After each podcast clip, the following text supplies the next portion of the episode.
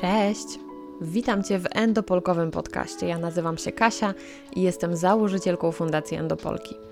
Ten podcast to bezpieczna przestrzeń, w której będziemy rozmawiać przede wszystkim o endometriozie, ale nie tylko.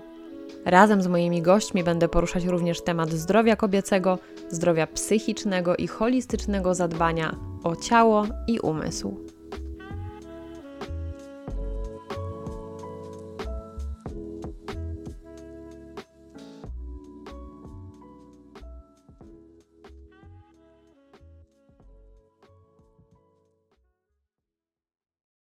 Dzień dobry. Na ten odcinek czekałam z niecierpliwością i mam nadzieję, że za chwilę zrozumiecie dlaczego. Endopolki Podcast to miejsce, w którym dzielimy się wiedzą, edukujemy, wymieniamy doświadczeniem i pokazujemy, jak wygląda życie z endometriozą również z perspektywy endopolki. Nie wyobrażam sobie zatem, żeby w takim podcaście nie było rozmów z lekarzami, specjalistami w leczeniu endometriozy. Dlatego moją dzisiejszą gościnią jest dr Joanna Bubak-Dawidziuk z Endoteam Warsaw, z którą porozmawiam o diagnostyce, ale przede wszystkim o operacjach endometriozy. Dzień dobry Pani doktor. Ogromna przyjemność dzisiaj tu Panią gościć. Dzień dobry, bardzo miło, że, mogę, że możemy się spotkać i porozmawiać na ten jakże bardzo ważny temat. Bardzo ważny, mówi się o nim dużo, ale wciąż za mało, więc zawsze jest świetna okazja, żeby jeszcze się spotkać i powiedzieć więcej, albo nawet powtórzyć to, co już było mówione, bo mam wrażenie, że właśnie na tym między innymi polega edukacja, aby powtarzać, przypominać i pytać właśnie takich specjalistów jak pani doktor, czym właściwie ta bardzo popularna choroba jest? Czym jest ta endometrioza? No właśnie, tyle niby mówimy o endometriozie, tyle, tyle już słyszymy wszędzie o niej, ale cały czas pojawiają się i tak i tak wątpliwości. No bo endometrioza, jak sama nazwa tutaj nam wskazuje, ma ścisłe połączenie z endometrium. Endometrium to jest ta błona śluzowa macicy, która znajduje się w środku w jamie macicy i co miesiąc ulega złuszczaniu. I teraz, jeżeli mamy endometriozę, to ta błona śluzowa, takie komórki, które odpowiadają błonie śluzowej, zaczynają się rozwijać poza jamą macicy. Czyli rosną na przykład w miednicy mniejszej. I to się zdarza najczęściej. Rosną w jamie brzusznej, ale także niestety rozprzestrzeniają się na cały organizm. Mogą występować w klatce piersiowej, mogą pojawiać się w przeponie. Opisywane są rzadkie przypadki, gdzie endometrioza pojawia się w mózgu, w oku i na przykład bardzo taki spektakularny efekt, że pacjentka krwawi e, po prostu czerwonymi łzami, tak? Płacze na czerwono. E, więc niby takie, taka popularna choroba, ale wciąż nieznana bardzo. E, nie do końca wiemy, dlaczego tak się wszystko dzieje. Wiemy, że te komórki nieprawidłowo się rozrastają, zaczynają się namnażać i przez to powodują dolegliwości. Dlaczego też mówiłam, że z jednej strony wiemy o tej endometriozie, z drugiej nie, bo bardzo często też się my, myli endometriozę z typowym przerostem endometrium. Czyli kiedy tylko w jamie macicy ta błona śluzowa przerasta, przerasta, robi się coraz grubsza, ale nie rozwija się w jamie brzusznej czy w jamie e, czy w miednicy mniejszej, natomiast cały proces zachodzi po prostu w jamie macicy. I są to dwie różne jednostki chorobowe, bardzo często mylone, bo to endometrium już się kojarzy endometrium, na pewno endometrioza, a to trzeba e, wyjaśnić, bo to są dwie różne e, choroby. Tak, to też często zauważam e, w dyskusjach, na przykład gdzieś na Facebooku, na takich grupach, gdzie zbierają się kobiety z endometriozą, że jednak trochę używają wymiennie właśnie tych nazw endometrioza, endometrium, więc gdzieś tam to się myli, dlatego tym bardziej warto właśnie to wyjaśniać. Ale powiem Pani, że pomimo tego, że gdzieś jednak w tej bańce endo jestem, to za każdym razem naprawdę jestem zaskoczona, jak słyszę o tym, że e, kobiecie mogą lecieć krwawe łzy podczas menstruacji. To, to jest jakiś przypadek po prostu jak z Dr. House'a. Tak, bardzo. I to jest bardzo. W internecie oczywiście można zobaczyć takie zdjęcia, tak? I to jest bardzo poruszające, bo to też bardzo pokazuje, jak ta choroba wpływa na kobietę, jak ona wiele pokazuje, jak ona wiele takich negatywnych, smutnych, przykrych odczuć e, daje kobiecie. I to jest nawet takie bardzo dobre podsumowanie, bo wielokrotnie endometrioza to się kojarzy właśnie e, choroba jak każda inna, tak?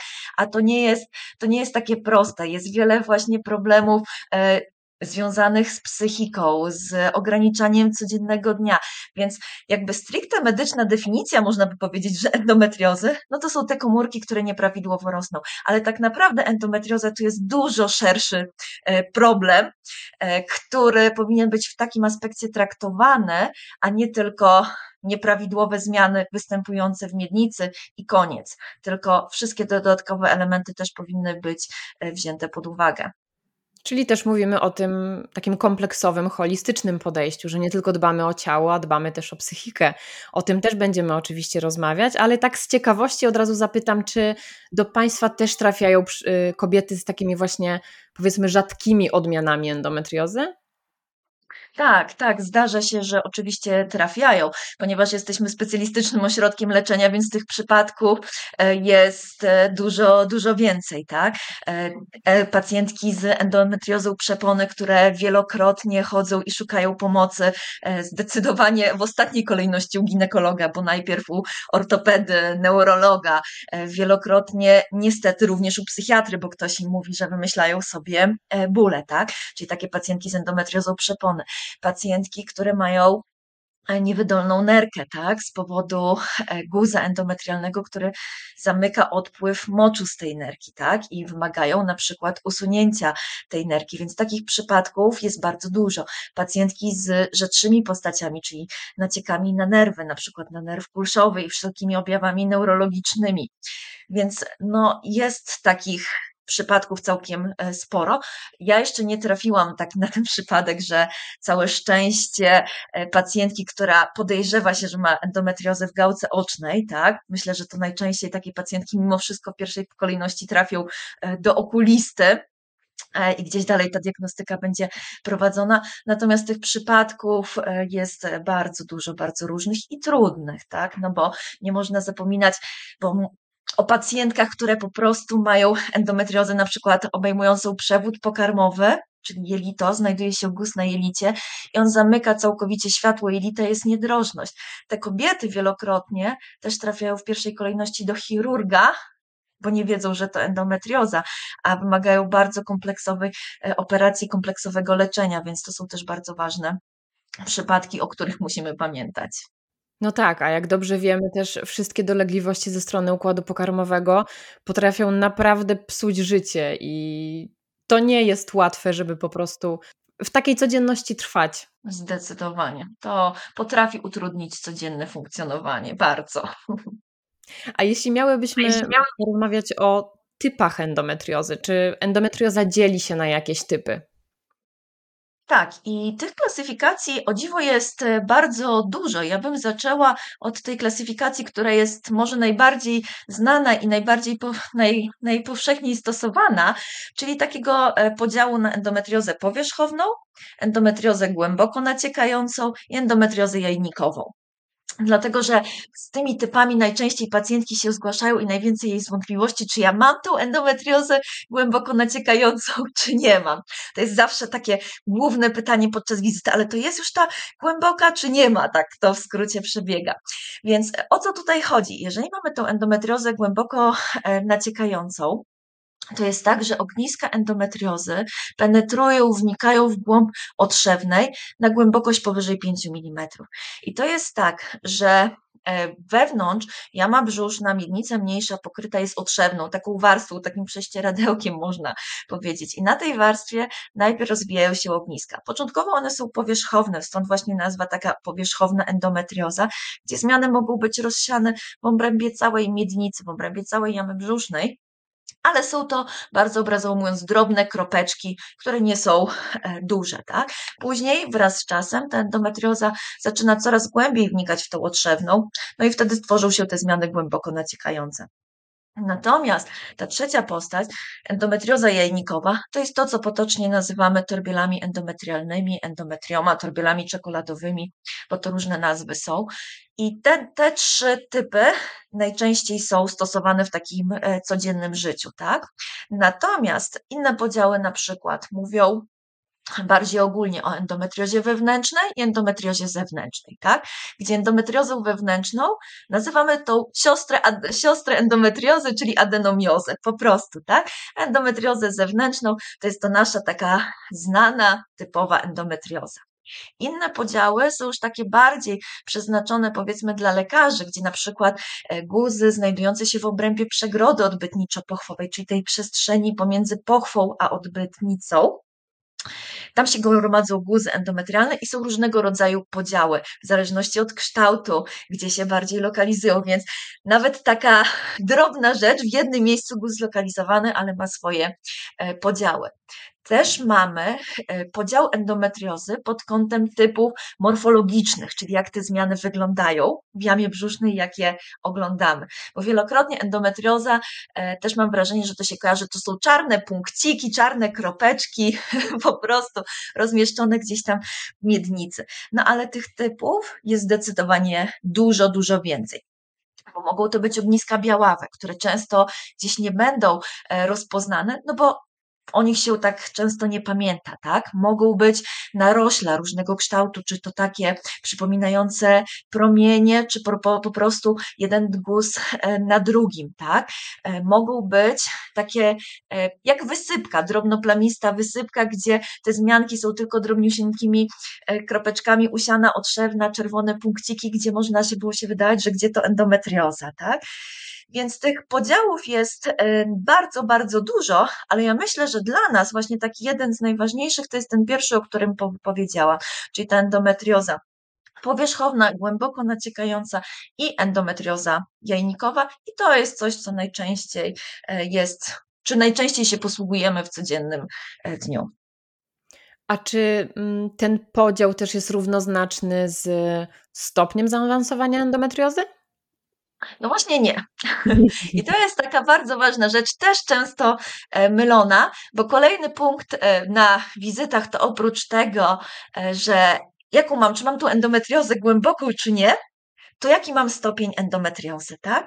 Stopień endometriozy generalnie w tej klasyfikacji RSRM, czyli tej takiej, gdzie mówi o tych czterech stopniach, to oceniamy pooperacyjnie. To też jest jedna z ważnych rzeczy, że dopiero jak zajrzymy e, do jamy brzusznej, zrobimy operację, to możemy ocenić te zmiany. I wtedy, w zależności od ilości tak naprawdę zebranych punktów, oceniamy, czy jaki to jest stopień zaawansowania endometriozy. Ale bardzo ważna rzecz, że stopień stopniowi również jest nierówny, bo to też ktoś mówi, że mam, a mam czwarty stopień endometriozy, a ktoś mówi, że ma pierwszy stopień endometriozy. Oczywiście wiemy, że nie będzie to równe, natomiast czwarty czwartemu też nierówny, bo może być taka sytuacja, że pacjentka ma na przykład torbiele jajników, duże torbiele endometrialne jajniku i mimo wszystko pojedyncze, nie tak bardzo zlokalizy, nie tak bardzo nasilone zmiany w obrębie e, miednicy, a drugą pacjentkę mamy z całkowicie zamurowaną, czyli zamkniętą tą miednicą, gdzie e, guz endometrialny, na przykład na jelicie grubym, łączy się z macicą, tak? I tam w ogóle nic ze sobą się nie rusza, e, wszystko jest posklejane. I ta pacjentka również będzie miała czwarty stopień endometriozy, tak? Więc mówimy tutaj o dwóch różnych chorobach, tak naprawdę, które wymagają zupełnie innej e, interwencji, e, a jednak obie mają czwarty stopień zaawansowania. Więc właśnie trzeba pamiętać, że te klasyfikacje powinny się uzupełniać. I nie skupiamy się tylko, ok, mam endometriozę czwartego stopnia i nic więcej, ale fajnie by było też dowiedzieć się, gdzie są zmiany. Czy są zmiany powierzchowne, czy głęboko e, naciekające, czy są torbiele, czy są guzy, na przykład w pęcherzu, w jelicie. Więc nie można tego jeden do jednego porównać.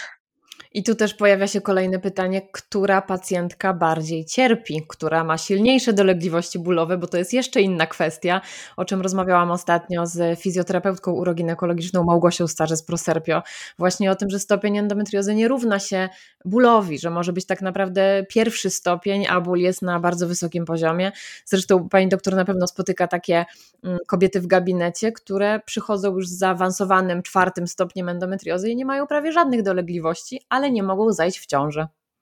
Jak najbardziej. Jest to, e, jest to dosyć częsty przypadek, mimo że w literaturze mówi się, że to około tam 10%, mimo wszystko e, jest kobiet, które nie mają tak nasilonych dolegliwości, ale jak najbardziej tak, e, te kobiety zaczynają właśnie szukać, przychodzą na wizytę do ginekologa, bo jak się je zapyta o typowe objawy endometriozy, to tak naprawdę no nie zgłaszają nic. Jak się zapyta o bolesne miesiączki, no to może gdzieś czasami coś zaboli, ale nie to, że wyklucza z funkcjonowania, że trzeba brać jakieś leki.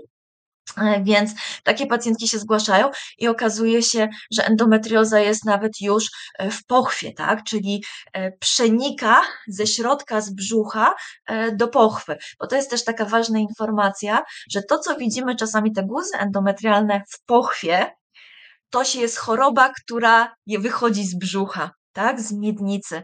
A to jest też często tak, że e, gdzieś tam robi się biopsję tych guzów, wycina się ten guzek w pochwie, to, co wystaje, to, co jest widać na oko, a zapomina się o całej chorobie w brzuchu i pacjentka przez wiele, wiele lat znowu dalej chodzi, bo myśli, szuka, nie wie, co się dzieje, bo myśli, że jest ok, bo jest znowu wycięty, powiedzmy, czubek e, góry, e, góry lodowej, tak?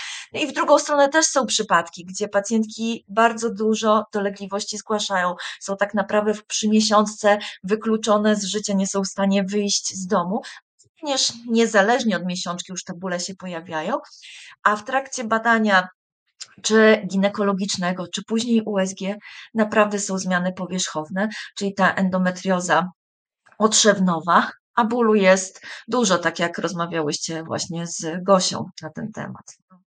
I zastanawiam się, to czy endometrioza tak... zaskakuje. tak, zdecydowanie zaskakuje, dlatego, dlatego o niej rozmawiamy. Tak. Zastanawiam się w takim razie... Na pewno tak, proszę, proszę. Zastanawiam się w takim razie, które kobiety można nazwać szczęściarami. Czy te, które nie czują żadnych dolegliwości, ale mają z kolei taką uśpioną czujność, co później może się właśnie przełożyć na to, że jednak dużo trudniej też leczyć taką endometriozę. To się będzie już, podejrzewam, że wiązało też z bardziej radykalną operacją, z takim też inwazyjnym zabiegiem. To już nie będzie tak prosta sytuacja. Oj, zdecydowanie to jest trudne pytanie, żeby powiedzieć, które są e, szczęściarami w tej e, sytuacji, prawda? Bo e, oczywiście życie bez bólu, no to jest to, czego oczywiście wszyscy oczekujemy, tak? Żeby ten komfort na co dzień mieć. Natomiast wielokrotnie te pacjentki trafiają już w bardzo zaawansowanych stadiach choroby, wymagają bardzo rozległych operacji, resekcji, czy to pęcherza moczowego, czy jelita E, zdarza się, że niekiedy wyłonienia stomi, tak? Natomiast jeżeli by zadziałać wcześniej i przeprowadzić taką operację wcześniej, no to wiadomo, że ona e, wiąże się troszkę z mniejszym ryzykiem, bo jest tych mniej e, zmian. Im większy stopień zaawansowania, im więcej tych narządów objętych chorobą, to wiadomo, że technicznie też operacja jest po prostu trudniejsza, tak? Więc z jednej strony można powiedzieć, że jakieś szczęście, że bez bólu, ale z drugiej strony to, co taką kobietę może czekać w przyszłości, to na jaki zabieg operacyjny ona może być narażona, też nie, nie jest obojętne. A mało tego, pamiętajmy, że po takich rozległych zabiegach, też mogą pojawiać się różnego rodzaju problemy, tak?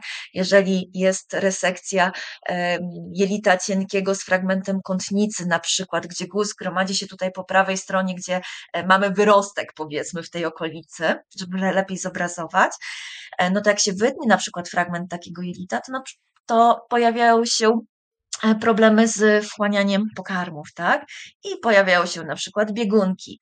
E, problemy na przykład, jeżeli mamy z kolei resekcję tego dolnego odcinka przewodu pokarmowego, jest to na przykład niska resekcja, czyli guz jest zlokalizowany bardzo blisko e, odbytu, tak? No to wtedy na przykład po takiej resekcji mogą pojawić się problemy z nietrzymaniem gazów, z nietrzymaniem stolca. Jak kobieta nie wie wcześniej, że ma takie zmiany, no to naraża się na jeszcze większą e, operację, być może związaną z jakimiś powikłaniami. Więc tutaj to szczęście to takie troszkę niepewne. Tak, tak, tak. Oczywiście zdaję sobie z tego sprawę. Konsekwencje no. mogą być naprawdę poważne. I od razu płynnie bym chciała przejść do diagnostyki, bo też widzę, że niestety do tej pory pojawia się wiele może nie tyle co mitów, ale też właśnie takich pytań, czy rzeczywiście endometriozę można tak szybko zdiagnozować, czy wystarczy wizyta u specjalisty od endometriozy. I właśnie, może zatrzymajmy się tutaj. Jak wygląda pierwsza wizyta takiej nowej pacjentki, która podejrzewa, że ma endometriozę?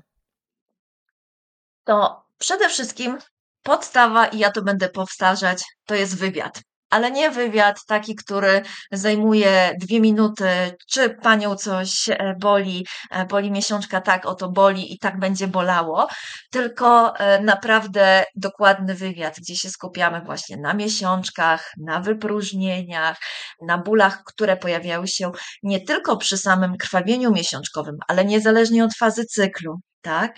Gdzie skupiamy się również na tych innych dolegliwościach, jak barki, e, jak e, nawet problemy z samopoczuciem, e, podwyższona temperatura, tak? Takie objawy z układu nerwowego, jakieś kołatanie serca, oblewanie potami, czyli taki wywiad bardzo, bardzo rozległy, ale on stanowi podstawę, żeby przejść dalej. I wielokrotnie już na podstawie tego samego wywiadu naprawdę jesteśmy w stanie powiedzieć, tak, ta pacjentka z bardzo dużym prawdopodobieństwem ma endometriozę.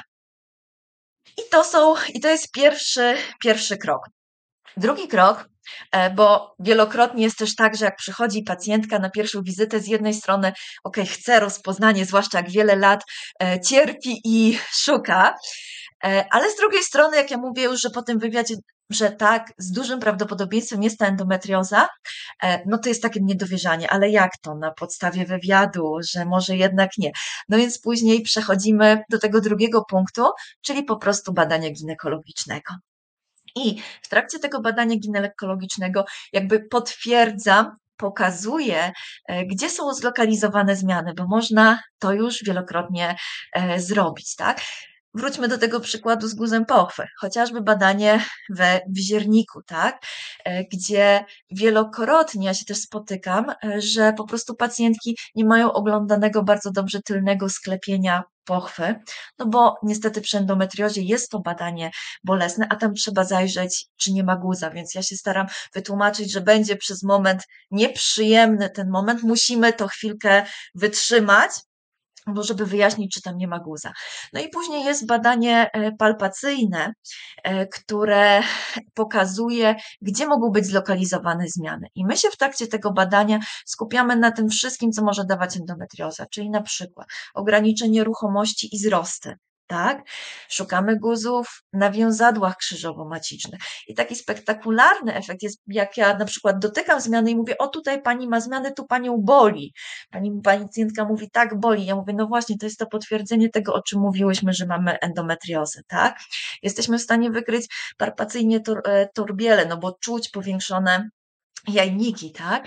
Więc to badanie ginekologiczne jako drugi element już wielokrotnie pokazuje, ok, jest endometrioza, jest na przykład lokalizacja wiązadeł krzyżowo-macicznych, jest guz na jelicie, no ale jeszcze potem, żeby jeszcze bardziej, można powiedzieć, troszkę w tym rozpoznaniu się utwierdzić, przechodzimy do trzeciego kroku, czyli e, do badania USG.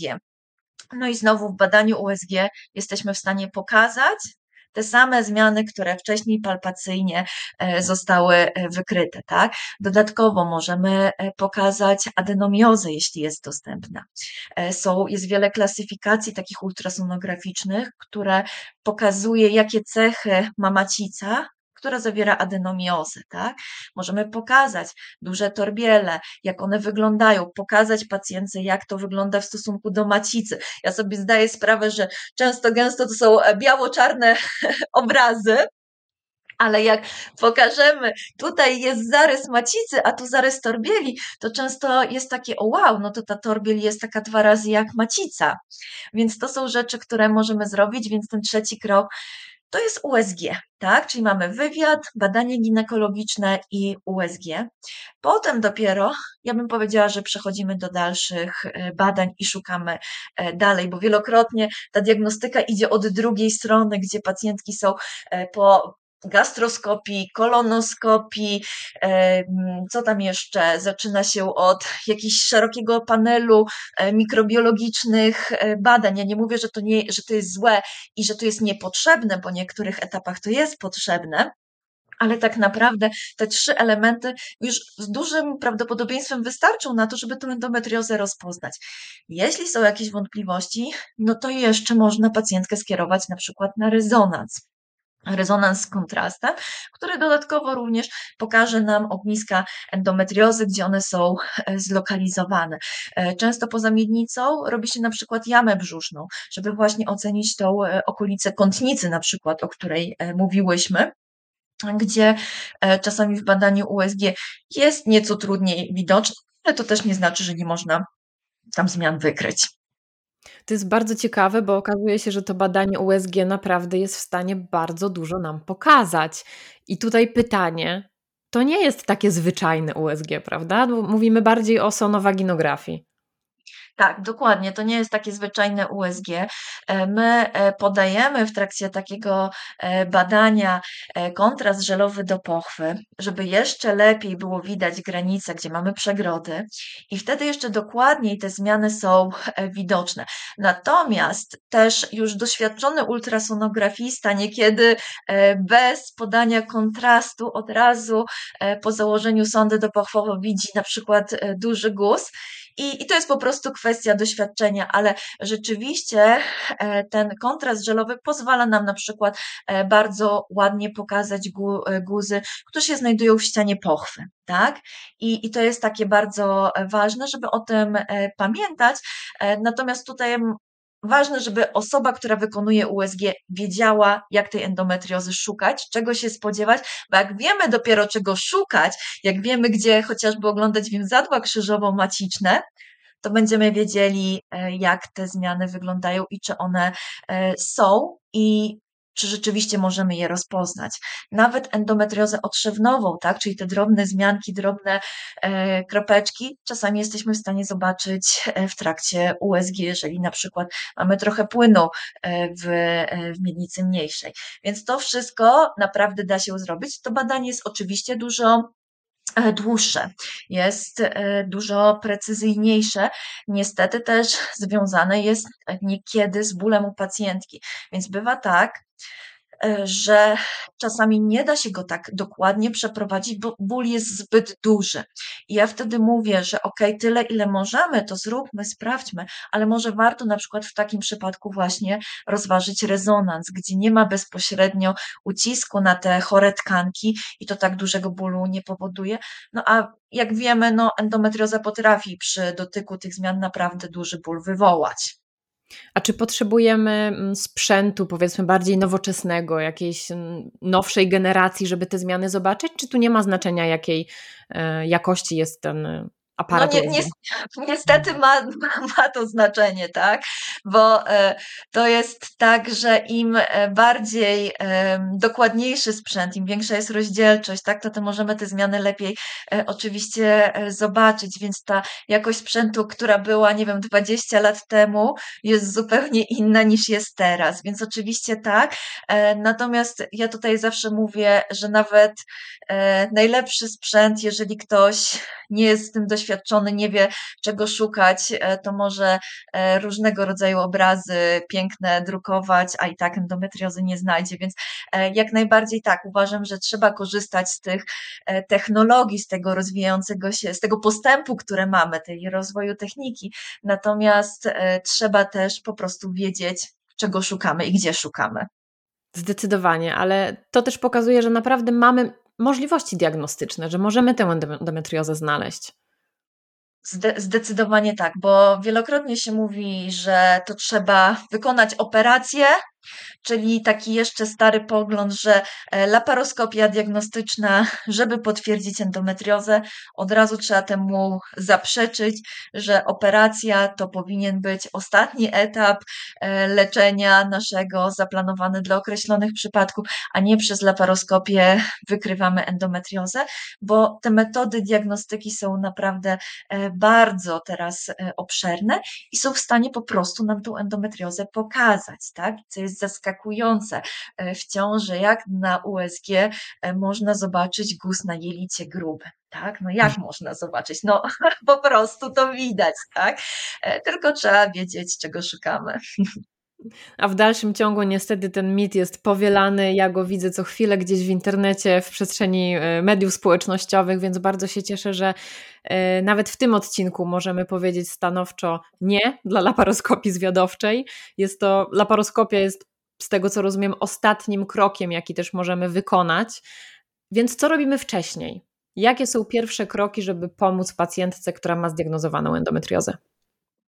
No właśnie, to leczenie trzeba zaznaczyć, że ono jest wieloetapowe, ono wielokrotnie jest długie, wymaga cierpliwości, e, zaangażowania pacjentki.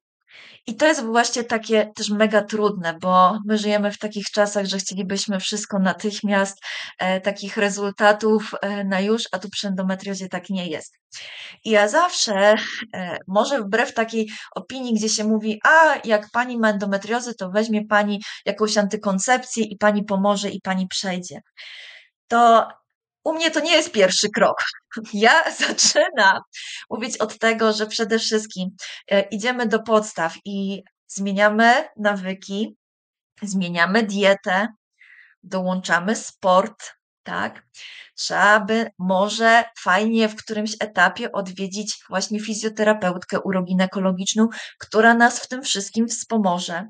Temat diety, temat fizjo, tak? Temat e, ćwiczeń, e, podejścia, nastawienia, redukcji stresu, tak? To są wszystko mega ważne elementy przy endometriozie ja mówię, że to jest, to stanowi naszą bazę. Bez tego to tak naprawdę dalsze kroki nie mają sensu, bo możemy się starać bardzo, ale jak e, ktoś będzie już obrazowo dokładał czerwone mięso, spał po trzy godziny dziennie i e, rytm dobowy będzie zachwiany, no to nic nie osiągniemy, tak? Bo to nawet zdrowy organizm w pewnym momencie się zbuntuje. To jest miód na moje serce, jak tego słucham, naprawdę, bo to jest to, o czym też mówimy w fundacji, dlatego też jest rada programowa, taka merytoryczna, gdzie są właśnie specjalistki, dietetyczka, fizjoterapeutka, psycholożka. To wszystko jest właśnie takim kompleksowym zadbaniem i naprawdę cudownie mi się tego słucha. No się cieszę, ale to jest, ja uważam, i to jest baza, to jest podstawa, od tego zaczynamy, od tego wychodzimy, tak?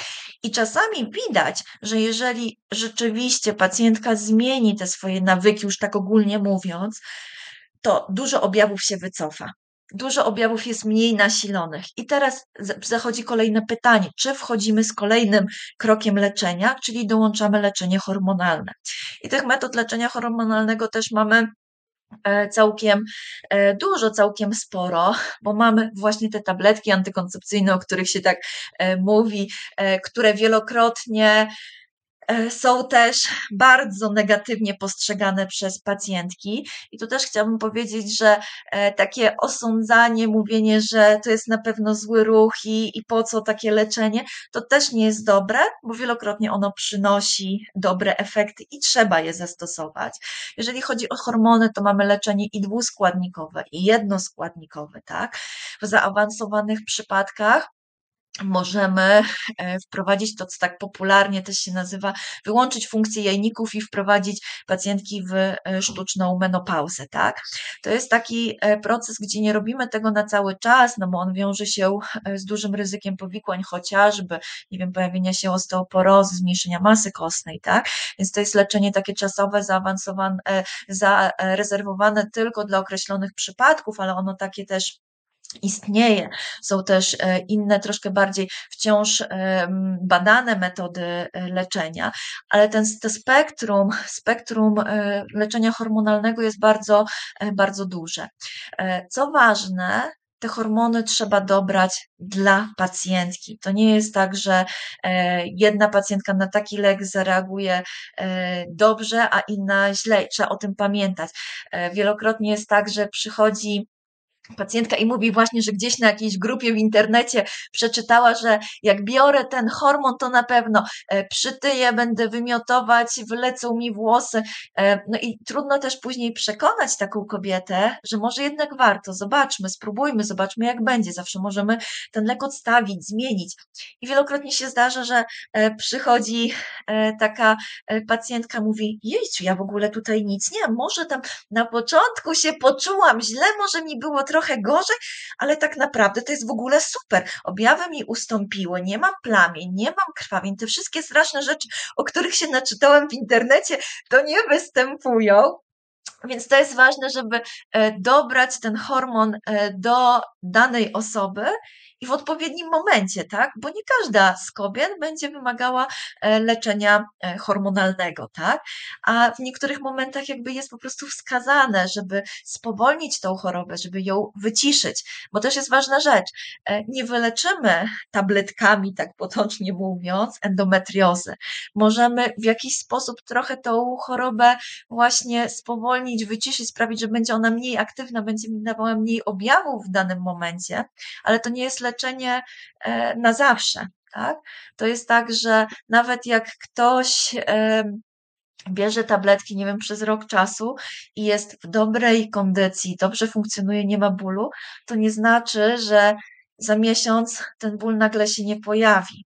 I to jest też takie trudne, że to nie jest coś dane nam na zawsze, no bo jak, przecież było tak dobrze, ja te hormony brałam, niby wszystko robiłam, a jednak choroba powraca, tak? No i to jest e, trudne w tej, w tym leczeniu. E, natomiast jak już dochodzimy, można powiedzieć, do, jakiejś, e, do jakiegoś takiego punktu, gdzie to leczenie nie przynosi efektu. Pacjentka e, wszystkie te bazy ma opanowane, leczenie hormonalne nie pomaga, to być może jest to etap na leczenie operacyjne, tak? I to jest taki końcowy etap, gdzie właśnie ból pacjentki, z, którymi, z którym w inny sposób sobie nie jesteśmy w stanie poradzić, e, może być wskazaniem do operacji, jeżeli są tam zmiany. Tak? E, innymi wskazaniami do e, leczenia operacyjnego to już było te część rzeczy, o których mówiliśmy, czy niedrożność przewodu pokarmowego, czy niewydolność e, nerek, nerki z reguły, bo to z reguły endometrioza po jednej stronie się lokalizuje i jedną nerkę całe szczęście zajmuje.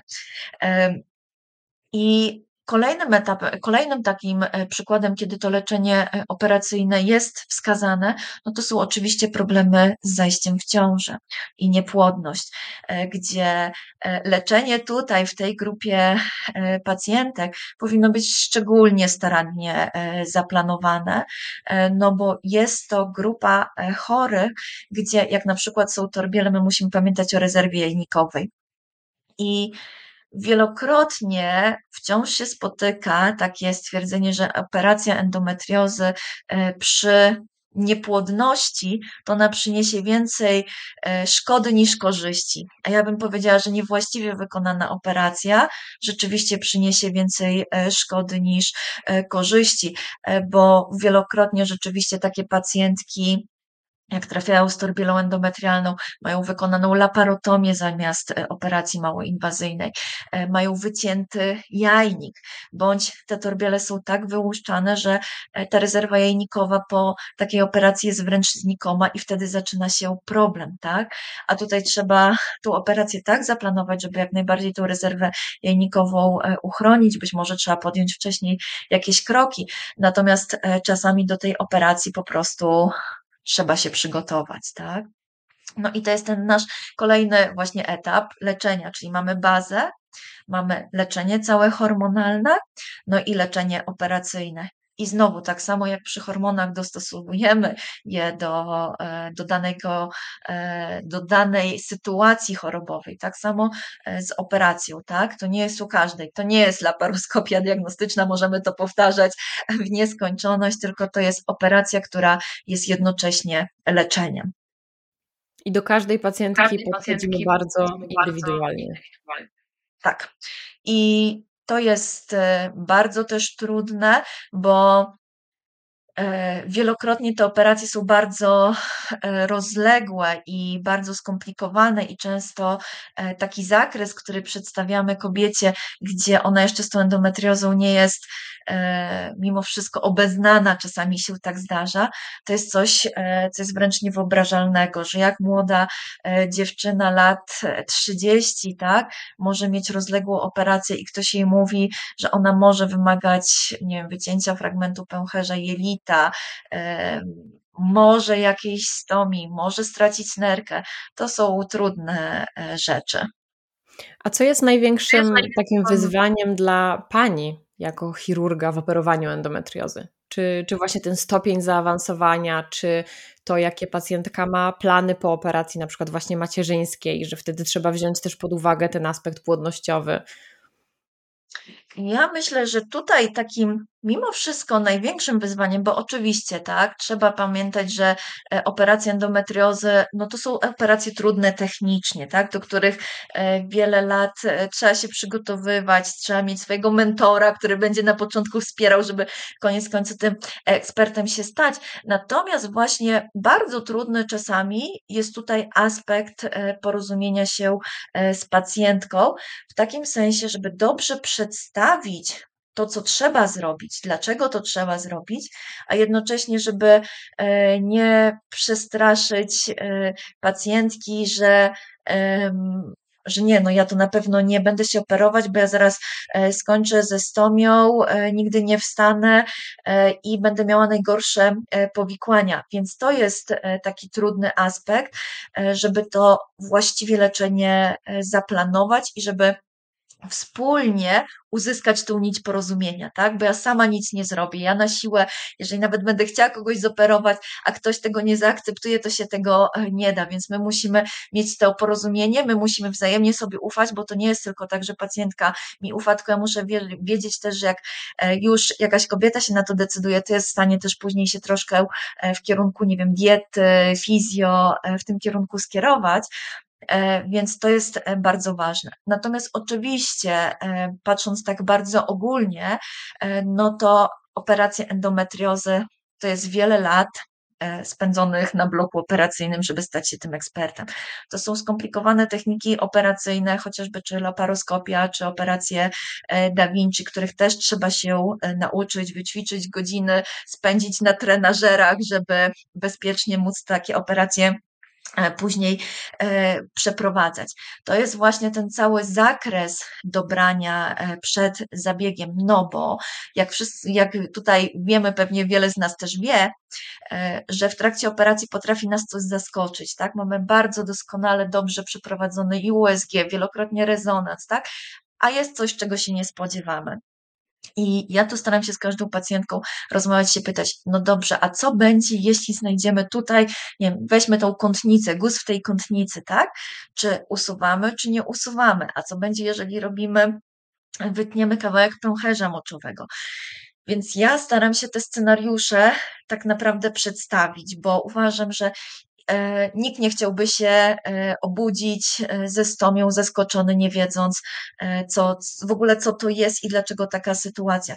Więc tu jest ten aspekt po prostu zaplanowania dobrze tej operacji. Kolejny aspekt, no to jest wycięcie dokładne wszystkich zmian. I to jest bardzo ważne, że to jest operacja, która ma wyleczyć, e, wielokrotnie, wyleczyć to, podleczyć. Wyleczyć to jest właśnie słowo takie trudne przy endometriozie. E, natomiast ma usunąć może wszystkie ogniska endometriozy. I teraz to, o czym mówiłyśmy, jeżeli mamy endometriozę otrzewnową, gdzie widzimy jakieś drobne punkciki, to wielokrotnie my jesteśmy z dużo większym prawdopodobieństwem pewni, że usunęliśmy wszystkie zmiany, niż jak są zmiany rozsiane po całym brzuchu. I na przykład w wielu miejscach widzimy świeże ogniska, pęcherze, które takie zmiany pęcherzowe, które dopiero się tworzą. I po takiej operacji, może wszystko na oko, jak makroskopowo się mówi, było e, wycięte, tak, e, no to jednak mamy takie poczucie, że ta choroba nie została całkowicie e, wycięta, więc tą trudnością jest na pewno przeprowadzenie operacji tak, żeby usunąć te wszystkie, wszystkie zmiany. No i tutaj znowu nawiązując do technologii, to oczywiście e, znowu im lepszy sprzęt, im mamy większe możliwości sprzętowe, no to tym lepiej, tym łatwiej taką operację przeprowadzić, ale znowu nie zaś nie zastąpi to e, doświadczenia e, chirurga, tak? E, bo jeżeli kogoś się postawi, kto w życiu nie wykonywał operacji laparoskopowej czy Da Vinci, to ten ktoś nie będzie wiedział, jak to wykonać przy pomocy tego sprzętu, a na przykład Da Vinci daje dużo większe powiększenie, chociażby dziesięciokrotne w stosunku nawet do laparoskopii, która daje mniejsze powiększenie, więc też mamy ten jakość sprzętu pomagającą, tak? Więc tutaj te technologie są e, też ważne, żeby te zmiany e, usunąć całkowicie, co bywa e, trudne. No i kolejna rzecz, te nerwy, które są, które wielokrotnie możemy porównać, nie wiem, do grubości może nitki, może włosa, tak? Te drobniny, te, te unerwienie całe w miednicy. Trzeba pamiętać, żeby takie unerwienie też zachować u pacjentki, tak? Tu są starać się zachować, bo wiadomo, że jeżeli endometrioza już zajęła te obszary, no to wiadomo, że te nerwy są zniszczone, ale wielokrotnie e, trzeba pamiętać, żeby tę operację przeprowadzić tak, żeby na przykład nie było później problemów z oddawaniem moczu, z wypróżnieniami, tak? Bardzo ważny taki też e, techniczny aspekt, trudny do zrobienia w ogóle w laparotomii na przykład, czyli w tym normalnym e, nacięciu na brzuchu. No i ten ostatni aspekt rezerwy jajnikowej. Trzeba pamiętać, że e, jeżeli jest taka konieczność, to wszystko właśnie zależy od przypadku, zależy od poziomu rezerwy jajnikowej. E, wyłuszczamy torbiele, albo czasami stosujemy metody troszkę bardziej zachowawcze, licząc się z tym, że endometrioza nawróci. Co mam na myśli? Czasami jak są duże torbiele i niska rezerwa jajnikowa, na przykład takie e, torbiele tylko punktujemy, spuszczamy tą treść czekoladową, tą torebkę przy pomocy różnych metod i tu jest ich bardzo dużo różnych opisywanych. Możemy sobie e, troszkę skoagulować, tak, ale zostawiamy resztę jajnika, licząc się z tym, że prawdopodobnie taka zmiana odrośnie za jakiś czas, ale jeżeli mamy tutaj za cel główny płodność, tak, no to pamiętajmy o tym. Nie usuńmy 90% jajnika, bo takiej kobiecie, która nigdy nie miała dzieci, odbieramy szansę e, na ciążę tak naprawdę raz na zawsze, tak? I jest to mega, mega ważny aspekt, więc tych wyzwań w operacji endometriozy jest e, naprawdę e, bardzo, bardzo dużo i żeby e, to wszystko połączyć, to jest wyzwanie i żeby przede wszystkim pacjent zrozumiał to, o co chodzi, żeby pacjentka wiedziała, po co robimy, że to nie jest jakiś taki wymysł. To też jest bardzo ważne, bo to przede wszystkim chodzi o pacjenta, tak? Nie operujemy nie wiem, jakichś fantomów, tak? Tylko operujemy człowieka i to jest mega ważne zadanie tego pytania o wyzwania, mam wrażenie, że otworzyło puszkę Pandory i pojawiło się tutaj bardzo dużo takich ważnych kwestii. E, chociażby właśnie ta współpraca z pacjentem, to też jest bardzo ciekawe, bo z jednej strony pacjent ufa lekarzowi, któremu oddaje swoje ciało, tak? Ale jednak dobrze jest słyszeć, że ma tutaj jakąś decyzyjność, że te decyzje, potencjalne decyzje, bo też tak jak pani doktor mówi, nie wiemy, co znajdziemy, jak zajrzymy do tego brzucha, mm, ale sama świadomość, że pacjent też może powiedzieć, jakie ma swoje zdanie, powiedzieć, czego chce, czego na pewno nie chce. To też myślę, że jest taka dobra wiadomość, e, też dająca poniekąd takie właśnie poczucie kontroli i to, że nie wydarzy się coś, czego byśmy na pewno nie chcieli i nie będzie takiej sytuacji, że się obudzimy, bez jakiegoś organu albo właśnie ze stomią, no bo to jednak musi być bardzo traumatyczne przeżycie.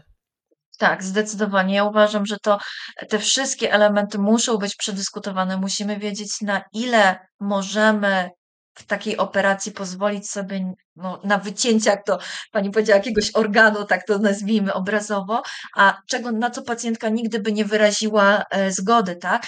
Więc bywają. Całe szczęście, to też trzeba powiedzieć, coraz rzadziej e, takie pacjentki, które nie wyrażają zgody na jakiś etap operacji, na przykład, nie wiem, wycięcie e, guza na jelicie, ale mają ogromne torbiele i mówią, ale ja chcę tylko torbiel. Ja mówię, dobrze, ale czy pani jest świadoma tego, że zostawienie tego guza to jest związane z nawrotem choroby, tak, że może pani się w ogóle objawów nie pozbyć. I wiele kobiet mówi, po jakimś tam przemyśleniu, okej, okay, to ja jednak e, wiem już o co to chodzi, dla, wiem dlaczego ten guz musi być usunięty i zmieniają zdanie, tak? Więc to jakby ja nie mogę powiedzieć, okej, okay, wycinamy guz, wycinamy fragment jelita, fragment pęcherza i jeszcze na koniec, bo to zawsze wszyscy się boją, zostawiamy stomię, tak? No to może też trzeba warto jeszcze o tej stomie, jak już jesteśmy i tak mówimy, bo to jest taki temat e, stresowy, to jest stomia czasowa, tak? To jest taka stomia, którą z reguły po sześciu tygodniach my zamykamy, czyli odtwarzamy ciągłość przewodu pokarmowego. Też troszkę łatwiej to w głowie sobie e, mentalnie gdzieś ułożyć, jeżeli słyszymy, że to jest czasowe, a nie, a nie na zawsze, tak? Bo jednak to budzi obawy. E, I też jest ważne, że na przykład e, w szpitalu my uczymy pacjentki, jak z taką stomią się obsługiwać. To nie jest tak, że ktoś wychodzi i przysłowiowo ma worek na brzuchu, z którym idzie do domu i nie wie, co z tym zrobić, tak? bo to tak się wielokrotnie kojarzy. Tylko pacjentka drobnymi krokami jakieś elementy obsługi, pielęgnacji tej stomii w szpitalu robi i wychodzi już nauczona na ten okres miesiąca, tak? E, jak, to, jak się tym zająć.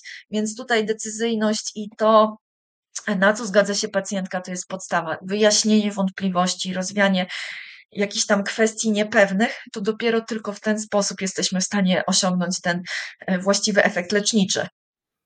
No to jest zdecydowanie y, stresujący aspekt. Też rozmawiając z kobietami, czytając na różnych grupach, widzę, ile takiego niepokoju się pojawia w momencie, gdy kobiety wiedzą, że jakieś zmiany na jelitach są. I zazwyczaj właśnie w konsekwencji tego myślenia o tym, jak będzie wyglądała operacja, pojawia się to pytanie, czy przypadkiem nie obudzę się ze stomią, a co jeśli się obudzę i będę miała stomię. Więc na pewno to jest właśnie bardzo taki stresujący aspekt, który musi być poruszony z lekarzem, w razie gdyby taka sytuacja miała miejsce. Ale jeszcze właśnie, jak już powiedziała Pani też o nawrocie, chciałabym przede wszystkim zapytać o to, czy technika, którą dobiera się podczas operacji, ma właśnie znaczenie w kontekście nawrotu. Czy jeśli, bo rozumiem, że jeśli wytniemy tych zmian mniej, to po pierwsze endometrioza zostaje, nie zostaje usunięta, ale właśnie jak duże ryzyko jest nawrotu w momencie, gdy powiedzmy dobierzemy nieodpowiednią technikę operacji, gdy na przykład będziemy, nie będziemy wycinać wszystkich zmian, bo też jakby nie chcę tutaj e, aż tak mocno wchodzić, bo nie jestem lekarzem, ale to, co zazwyczaj gdzieś słyszę, to też muszę przyznać, że jest taka trochę e, wojna na grupach właśnie e, tych kobiet z endometriozą, które się tak między sobą trochę sprzeczają, że tylko operacja z takim właśnie całościowym usunięciem endometriozy jest dobra, a jeśli jest koagulacja, to to już jest bez sensu. I chciałabym przede wszystkim panią doktor zapytać, jako, jako specjalistę, tak? Co pani, mm, jakie pani decyzje też podejmuje właśnie w takich sytuacjach i co pani myśli o tym, jak powinna być przeprowadzana taka specjalistyczna operacja endometriozy? No i właśnie, zależy to wszystko przede wszystkim od sytuacji, jaką mamy u pacjenta. Natomiast e, oczywiście nasze badania też są nasze, mam na myśli nasze lekarskie badania, e, które pokazują, też do końca nie są jednoznaczne. Większość, i tu trzeba powiedzieć, podkreślić, że większość e, badań mówi wciąż, że mówi się o operacjach wycięcia ognisk endometriozy, a nie ich koagulacji. Koagulacja jedynie w niektórych pracach mówi się, że może być zarezerwowana do przypadków, i to właśnie tych określonych, gdzie zmiany są endometriozą powierzchowną, otrzewnową i myślimy tylko o bólu. I to są takie prace, które pokazują, że w takich przypadkach być może można skoagulować ognisko, a nie je wyciąć, ale w większości przypadków te ogniska wycinamy. I teraz Znowu badania pokazują, że jeżeli wytniemy ognisko endometriozy, wytniemy wszystkie ogniska endometriozy, bo to nie skupiamy się na jednym, to oczywiście ryzyko nawrotu choroby jest mniejsze, tak? I tutaj jeżeli mówimy o endometriozie, mówimy e, o operacjach, gdzie wycinamy te zmiany, a nie koagulujemy. Prac, które mówią o koagulacji, jest naprawdę mało i w tych określonych e, grupach. I teraz ja bym taki podała przykład po prostu z operacji. Zaglądamy do jamy brzusznej, widzimy w okolicy więzadła krzyżowego mały punkcik, zaczynamy preparować, preparować, a tam się pokazuje głębokie ognisko, które e, nacieka otrzewną. Kolejny przykład, mamy jakiś drobny punkcik koło moczowodu, tak? W ogóle chcemy go tylko skoagulować powierzchownie, e, po pierwsze, żeby nie uszkodzić tego moczowodu, a odpreparowanie trochę tych struktur tkanek otaczających pokazuje nam, że tam jest e, duże ognisko endometriozy. E, więc generalnie jestem zdania, że, no, że naprawdę to wycięcie, to koagulacja to bardzo mała, wybrana grupa i o tym pamiętajmy, a tak naprawdę ogniska powinno się wycinać.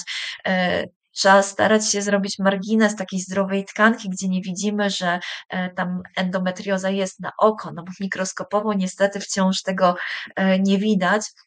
E, natomiast zdecydowanie jest to operacja wycięcia ognisk endometriozy i oczywiście tak, ja wiem, że gdzieś tam te prace, które pokazują, że może dałoby się mniej inwazyjnie, tak?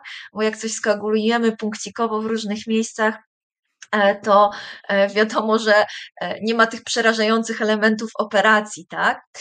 Ale to nie jest, nie jest skuteczne i to rzeczywiście mówi, że jeżeli jest tylko ból. Natomiast jeżeli mamy pacjentki, które mają guzy, mają głębokie zmiany, planują dzieci, no to takie operacje wycięcia przynoszą lepsze rezultaty. E, mało tego, jeżeli mówimy o nawrotach, e, no to e, właśnie im bardziej jest radykalnie przeprowadzona operacja, a jak coś wytniemy, a coś skoagulujemy, też nie wiemy na jaką głębokość skoagulujemy, no to wiemy, że ta endometrioza ma większe ryzyko nawrotu. I znowu tutaj, to jeżeli chodzi o te ryzyka nawrotu, no to musimy sobie podzielić, czy mówimy o e, nawrocie klinicznym, gdzie widzimy na nowo ogniska, tak, czy widzimy na nowo torbiele, czy mówimy o nawrocie dolegliwości bólowych, bo tutaj te dane też są e, różne. E, niestety ten nawrót dolegliwości bólowych jest częstszy niż nawrót kliniczny. Czyli to jest tak, że jak ja sobie przeglądałam nawet pracę ostatnio, e, to nawrót objawów bólu to jest nawet według niektórych prac do 50-60% po operacji. W przeciągu 5 lat, no ale e, wiadomo, niektóre prace mówią 3 lata, niektóre 5, ale to jest bardzo dużo, tak? No bo połowa kobiet w jakimś czasie według niektórych może mieć nawrót e, choroby. Wiadomo, że te prace też e, zależały od ośrodka. E, takie dobre prace to mówiły o 25% nawrotu, tak? czyli jedna czwarta kobiet. Natomiast ten ból może wrócić, niestety, nawet przy radykalnie przeprowadzonej operacji, gdzie wycinamy wszystkie ogniska, ta to jest tak, że choroba może nawracać i o tym trzeba mówić e, głośno, bo e, gdzieś zaraz e, ktoś powie, ale ktoś mi nie wyciął zmian i dlatego to wszystko zostało. Nie, niestety ta choroba tak przebiega. Natomiast jeżeli mówimy o nawrocie klinicznym, czyli że po takiej operacji widzimy gdzieś e, na nowo ogniska, to raczej się mówi o mniejszych takich procentach, to jest 25%, 30%, tak? Czyli trochę mniej niż, e, niż to pokazuje ból. Czyli znowu, my jeszcze nie widzimy nie widzimy nowych zmian w miednicy, czy przy badaniu, czy przy USG, a pacjentka już mówi, że ból wraca. Więc to jest e, trudna sytuacja. I te liczby są naprawdę no, e, duże, tak? Bo to jest też e, ta sinusoida, tak? Że są takie dni, że jest super, świetnie, a są dni takie, że jest kompletny zjazd i można starać się naprawdę przestrzegać wszystkich zasad, ale jeszcze czegoś nie wiemy i nie wiemy, dlaczego to akurat w danej grupie chorych wraca, a w danej grupie nie. Jest to Bo bardzo trudne do przyjęcia przede tak. wszystkim, tak. że nawet jeśli poddamy się takiej powiedzmy radykalnej operacji w najlepszym z możliwych ośrodków leczenia endometriozy w kraju, to wraz nie mamy tej pewności, że endometrioza kiedyś nie wróci, więc to jest też mm, trudne po prostu do przyjęcia dla pacjentek. Oj, bardzo. Ja myślę, że to jest trudna decyzja, no bo znowu ktoś mówi, yy, wróćmy do tej pacjentki, która jest kompletnie bez objawu tak? Całe życie funkcjonuje bez objawu, przychodzi na wizytę, a ktoś mówi, pani co, no tu trzeba wyciąć fragment pęcherza, fragment jelita, e, to może da pani szansę, zwiększy szansę zajście w ciążę, ale gwarancji też nie damy, tak? A jeszcze e, do tego e, może pani skończyć z tą stomią, a mówimy o kobiecie, która jest zupełnie zdrowa i ona niczego, żadnej choroby nigdy w życiu nie miała. Endometriozie słyszy pierwszy raz w ogóle na wizycie, tak? I my tu takie rzeczy mówimy, a później jeszcze powtarzamy, ok, mimo wszystko ta choroba może nawrócić. Wie pani, co nawet jeżeli chodzi o, e, chodzi o te cyfry, no to nawet te 25%, tak? Ale znowu, w zależności jak do tego podejdziemy. Ja raczej staram się myśleć, że to jest, e, jeżeli chodzi o ten nawrót kliniczny, że to jest tylko jedna czwarta kobiet, która ma. No bo jak będziemy mówić, że to jest aż jedna czwarta, to też trochę zmienia nasze myślenie. Niby taka drobna rzecz, ale jednak. No, niemniej jednak no, to są te e, nawroty częste. Jedno słowo, a robi różnicę. Tak, Zależy, tak, tak. Zależy, jak to przedstawimy, ale jeszcze wracając właśnie do technik y, operacyjnych, do doboru sprzętu. Rozumiem, że też mamy tutaj możliwości, tak? Bo możemy, tak jak pani powiedziała, użyć tego robota Da Vinci. Brzmi to tutaj bardzo magicznie, jakby to był jakiś po prostu mm, sprzęt z kosmosu, więc też chętnie dowiedziałabym się czegoś więcej. Czy to jest taka najbardziej zaawansowana najbardziej zaawansowany sprzęt, jeśli chodzi o operację endometriozy, czy też używa się go tylko w konkretnych przypadkach, a tak jest to laparoskop, czy może to też jest jakiś laparoskop? No właśnie, e, tam laparoskop laparoskopowi też nierówne. No i właśnie to też mówimy e, co do sprzętu. Teraz już mamy tak dużą e, technikę, że staramy się posługiwać techniką 3D, czyli widzieć wszystko w trójwymiarze. Tak? No i jak widzimy w trójwymiarze, widzimy wszystko w dobrym powiększeniu, no to oczywiście jesteśmy bardziej precyzyjnie wszystko w stanie wyciąć, tak? Dokładniej pomóc e, pacjentce. Więc jak najbardziej tutaj e, laparoskopia e, nie taka zwykła 2D, nie jakiś sprzęt przed 15 lat, tylko niestety trzeba się tą techniką, niestety albo stety, wspomagać. Natomiast jeżeli chodzi o e, robota, to sam robot niczego nie zoperuje, bo to się tak też wydaje. Ja bym powiedziała, że robot to jest po prostu narzędzie, tak? E, narzędzie w rękach chirurga, czy, czyli e, oczywiście to narzędzie poszło technologicznie do przodu, no bo jeżeli w laparoskopii narzędzia się tylko wyginają w kierunku góra, dół, prawo, lewo, tak, a w robocie mamy te ramiona, gdzie pracują jak nadgarstek, no to wiadomo, że to technologicznie pomaga, tak.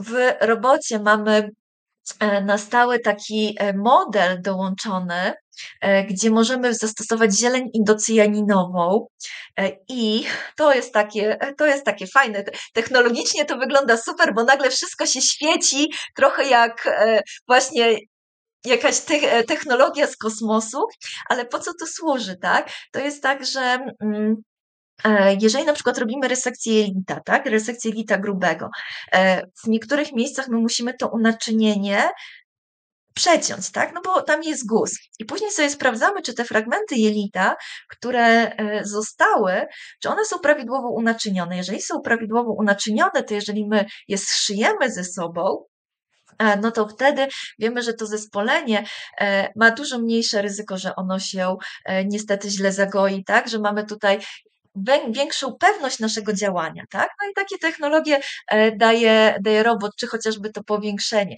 No ale znowu, do tego trzeba się, tego trzeba się nauczyć, tego trzeba przećwiczyć godziny na trenażera. To jest znowu narzędzie. Ja jestem zdania, że jeżeli mamy możliwości wykorzystywania nowoczesnego sprzętu, czy to USG, czy to laparoskopii 3D, czy robota, to oczywiście wykorzystujmy to, bo ktoś po to to bada i robi, żeby rzeczywiście e, pomagać. Jak mamy taką opcję, no to wykorzystajmy, tak? Nie wszystkie mm, sprzęty, na przykład laparoskopowe, mają taką opcję tej zieleni indocyjaninowej, tak? Więc jeżeli mamy i możemy, no to wykorzystajmy to, żeby właśnie nie było chociażby powikłania, rozejścia zespolenia i kołowego zapalenia otrzewnej. No i znowu wracamy do punktu, ale musi to robić ktoś, kto wie, tak? Więc e, jak najbardziej e, te sprzęty mają znaczenie, ale trzeba się tego nauczyć, trzeba to wypracować i korzystać po prostu z osiągnięć techniki. Powiem szczerze, że to naprawdę brzmi kosmicznie, tak jakbyśmy o jakimś super gadżecie rozmawiały, a prawda jest taka, że dalej rozmawiamy o, o czymś bardzo poważnym i o poważnej chorobie. Mm, przychodzi mi teraz na myśl od razu takie pytanie, właśnie w kontekście tego, że mając nawet najlepszy sprzęt, jeśli jest chirurg, który nie ma doświadczenia w operowaniu endometriozy, to jest mała szansa, że ta operacja przebiegnie pomyślnie i będzie dobrze zoperowana pacjentka. Mm, a czy w takim razie jeden chirurg wystarcza podczas operacji, bo też często mówi się o tym, że potrzebujemy takiego interdyscyplinarnego zespołu, że w zależności od tego, gdzie są te nacieki, to czasami przy stole jest po prostu kilku chirurgów, więc to też jakby mm, od razu łączy się z tym aspektem, powiedzmy, operacji w szpitalach publicznych, że nie ma takich możliwości, żeby było tylu specjalistów. Czy rzeczywiście tak jest, że żeby przeprowadzić, yy, mówimy o takiej już poważnej, radykalnej operacji endometriozy, potrzeba kilku specjalistów? I powiem tak przewrotnie, z jednej strony tak, z drugiej nie. I zaraz powiem o co chodzi. Dlatego, że tak, e, w Polsce e, prawnie jakby my jesteśmy podzieleni, mamy specjalizacje i te specjalizacje pozwalają nam na zajmowanie się jakimś określonym obszarem e, w jamie brzusznej miednicy mniejszej, tak? I teraz e, w Brazylii na przykład, gdzie mam e, znajomych, tak, ginekologów, którzy się zajmują endometriozą, jest po prostu chirurg, który się zajmuje miednicą mniejszą jamą brzuszną w obrębie po prostu endometriozy. I to wszystko co jest związane z endometriozą, należy do niego, tak? E, bo o co chodzi znowu? Chodzi znowu o to doświadczenie, tak? Żeby osoba, która ma na przykład wykonać tą resekcję jelita, żeby po prostu wiedziała, co zrobić, wiedziała, jak to wykonać, wiedziała, gdzie są ogniska y, endometriozy, tak? Bo technicznie, czy to chirurg, czy to ginekolog, czy to urolog, no to my nabieramy te same y, umiejętności, tak? Więc jeżeli e, ginekolog robi takie resekcje kilka razy w tygodniu, tak, no to on zrobi taką resekcję lepiej niż chirurg, który taką operację wykona raz na, raz, raz na pół roku tak?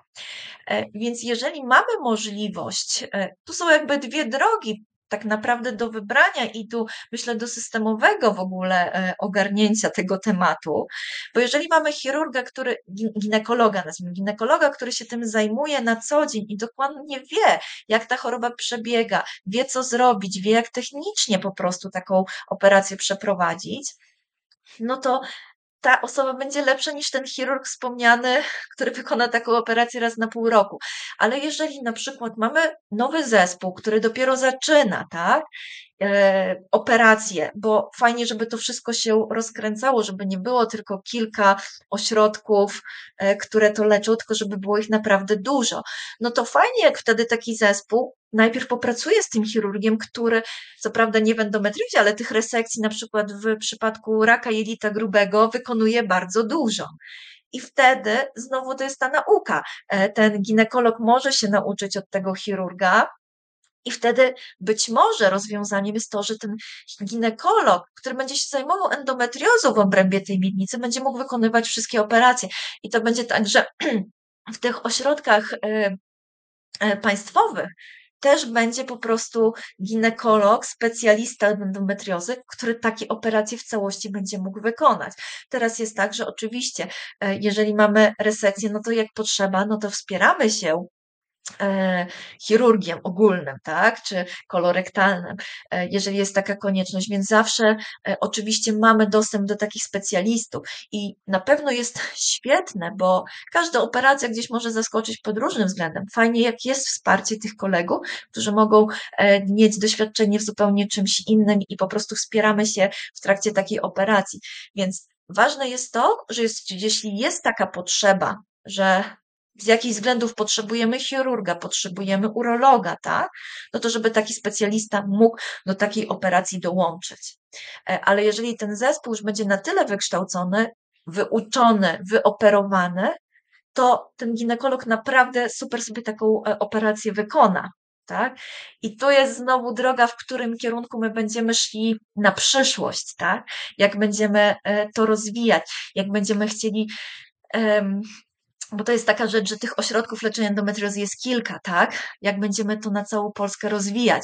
Czy stworzymy takie centra, gdzie się e, specjalizuje tylko w endometriozie, tak jak to powinno być, i ten ginekolog będzie potrafił zrobić, ale jeśli coś się będzie działo nie tak, no to ma wsparcie tego kolegi. I ja myślę, że tutaj jest taka droga, że żeby kształcić tych ginekologów, żeby oni mogli to wykonać, a w takich ekstremalnych sytuacjach, które gdzieś zaskakują, żeby ewentualnie wspomóc się nie wiem, kolegą chirurgiem, e, urologiem, czy torakochirurgiem. Torakochirurgia w ogóle to jest oddzielny temat, tak? Operacje to, jak mieliście, jak tutaj pani mówiła, tak?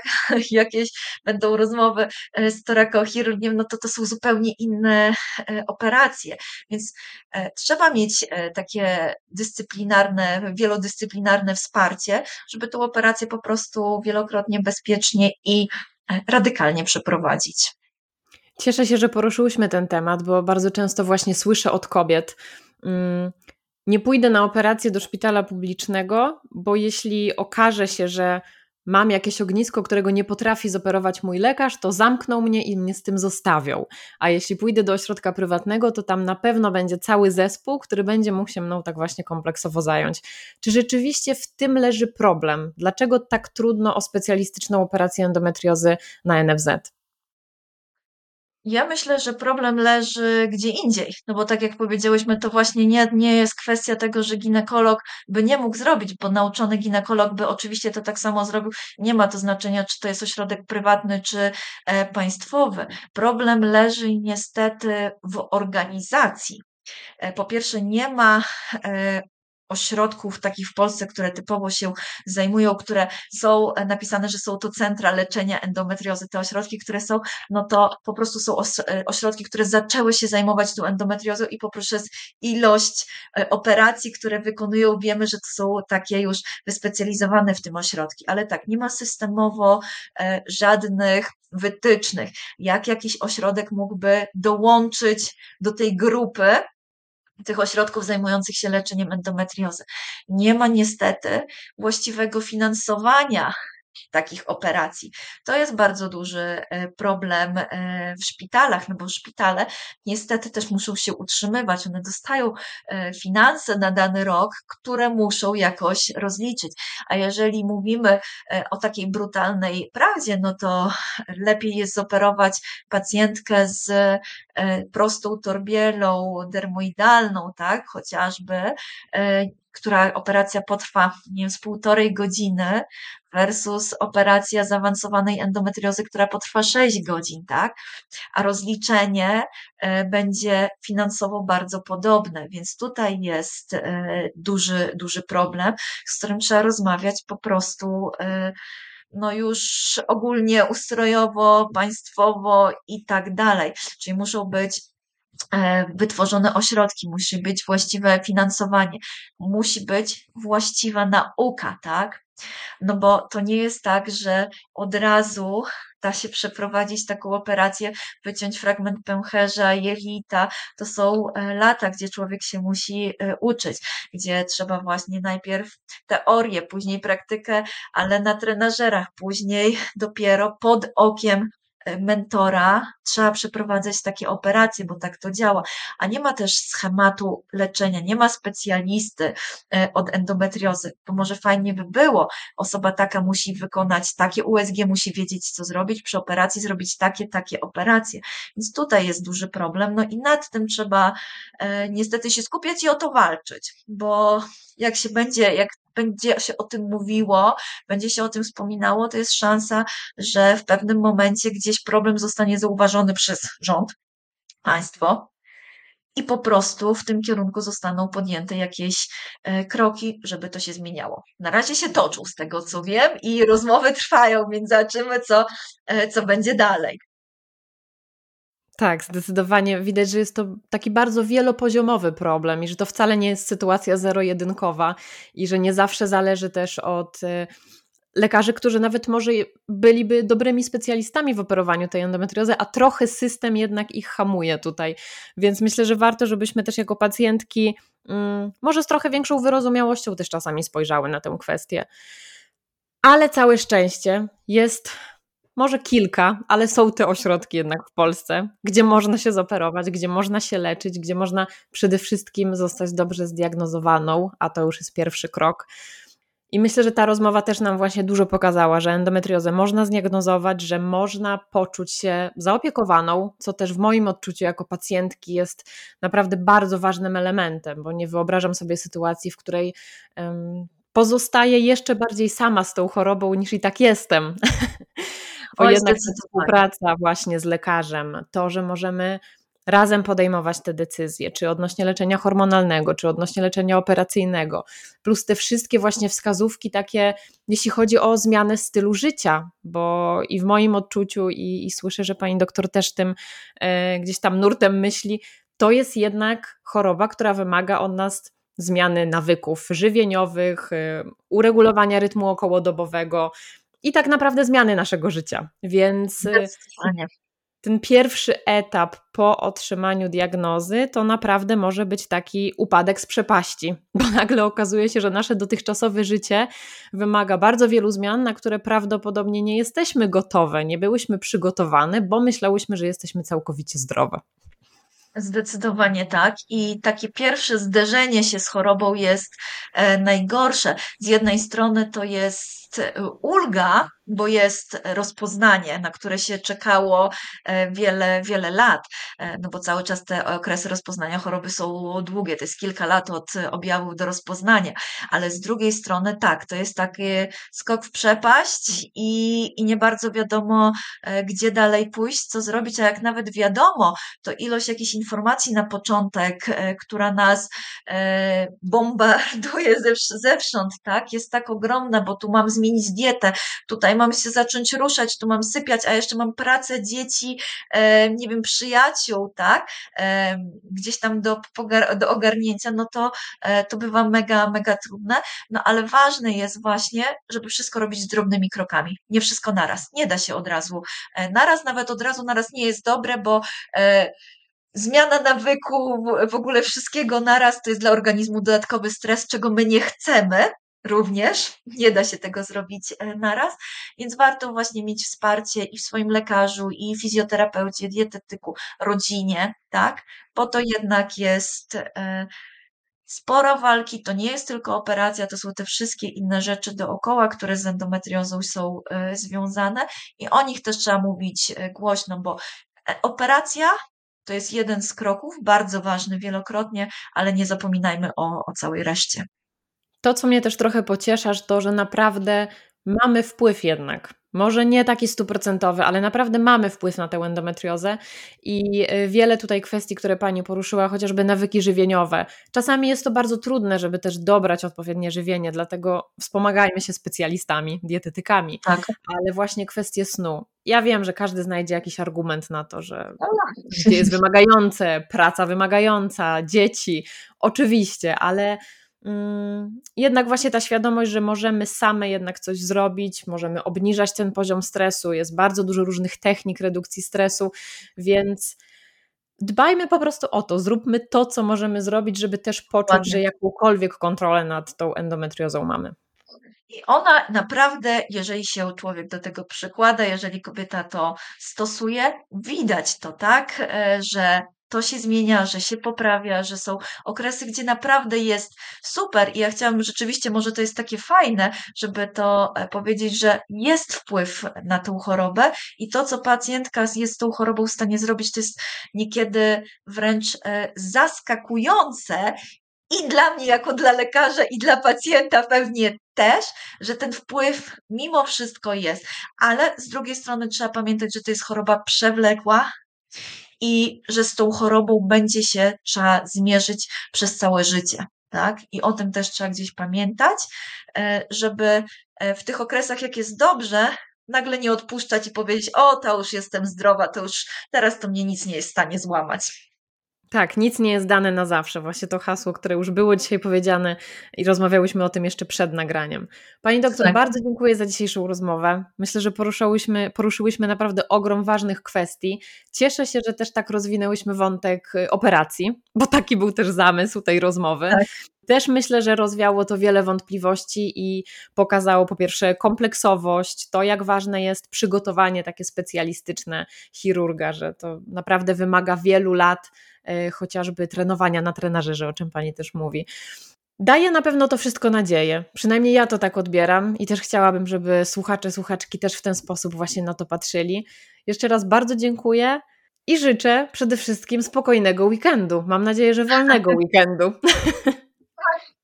Fajnie by było, ale niestety ten nie, ale bardzo bardzo dziękuję. Jest trudny okres feriowy, więc kolejne już miesiące, mam nadzieję, będą e, lepsze. Ale bardzo dziękuję i również życzę dużo wytrwałości e, i spokojnego, udanego weekendu. Jest mi bardzo miło, że zechciałaś, zechciałeś spędzić swój czas słuchając tego odcinka.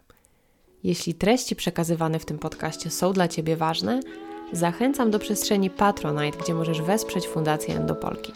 A jeśli o wsparciu mowa, to z tego miejsca chciałabym ogromnie podziękować patronkom i patronom fundacji, dzięki którym powstał ten podcast. Mam nadzieję, że czujecie się jego częścią. Do usłyszenia za tydzień.